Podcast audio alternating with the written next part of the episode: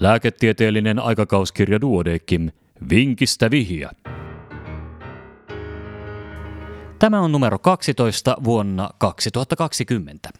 Kaikenlaista voi sattua, kun potilaana on kollega. Hieman päälle kolmikymppinen kollega tuli elektiiviseen endometriosileikkaukseen yliopistolliseen sairaalaan. Endometrioosia lukuun ottamatta hän oli perusterve. Anestesiamuotona leikkauksessa käytettiin suonen sisäistä yleisanestesiaa.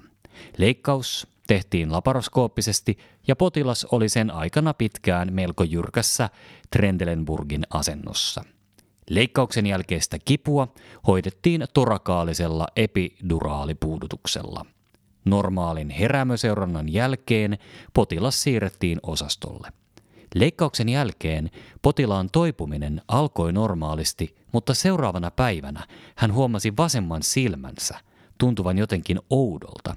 Yläluomi tuntui väsyneeltä ja potilas joutui pitämään sormella luomeaan ylhäällä nähdäkseen silmällä.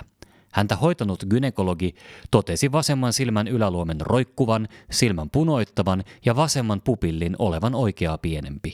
Karkea neurologinen status oli muuten normaali, kasvojen mimiikka oli symmetristä eikä potilaalla ollut kaksoiskuvia. Gynekologi konsultoi neurologipäivystäjää, joka ohjeisti kuvaamaan pään tietokonetomografian ja TT-angiografian. Kuvauksissa ei todettu mitään poikkeavaa ja seuraavalle päivälle ohjelmoitiin vielä pään magneettikuvaus. Tapaus tuli illalla anestesiapäivystäjän tietoon, kun potilas tarvitsi uuden kanyylin TTtä varten. Asia mietitytti ja päivystäjä pohdiskeli tilannetta yön yli, kunnes aamulla hänellä välähti. Mikä leikkaukseen liittyvä tekijä aiheutti potilaan oireet ja vastaus seuraa hetken kuluttua.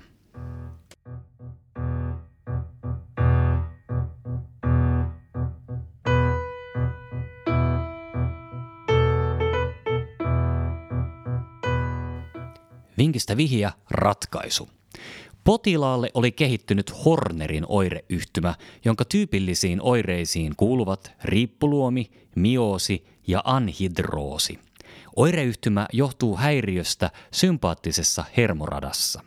Häiriö voi aiheutua monesta eri syystä, esimerkiksi kaulavaltimon dissekoitumisesta, keskushermoston kasvaimesta tai keuhkon yläkärjen kasvaimesta, Pancoastin tuumorista. Tämän potilaan tapauksessa aiheuttaja oli kuitenkin suhteellisen harmiton, nimittäin epiduraalipuudutus. Hornerin oireyhtymä on epiduraalipuudutuksen mahdollinen, joskin melko harvinainen haittavaikutus. Hornerin oireyhtymän esiintyvyys epiduraalipuudutuksen yhteydessä vaikuttaisi obstetrisilla potilailla muita potilasryhmiä yleisemmältä.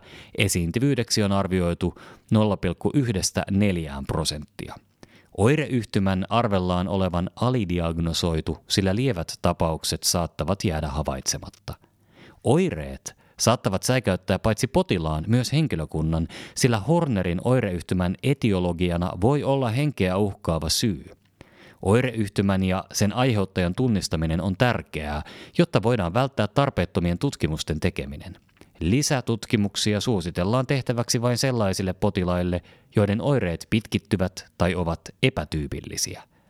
Suurimmassa osassa raportoiduista tapauksista epiduraalipuudutuksiin liittyvissä Hornerin oireyhtymissä oireet ovat alkaneet tunnin kuluessa ja hävinneet muutaman tunnin kuluttua puudutuksen lopettamisesta. Oman potilaamme oireet alkoivat poikkeuksellisen myöhään puudutuksen jälkeen ja muilla kuin obstetrisilla potilailla tapauksia on raportoitu melko vähän. Potilaamme epiduraalipuudutus tauotettiin ja parin tunnin päästä hänen silmänsä oli palautunut taas täysin normaaliksi. Kyllähän sen tietää, että jotain käy, kun kollegaa hoitaa, totesi potilas hymyillen. Ja tämänkertaisen vinkin oli kirjoittanut Suvi Maria Seppänen Turusta.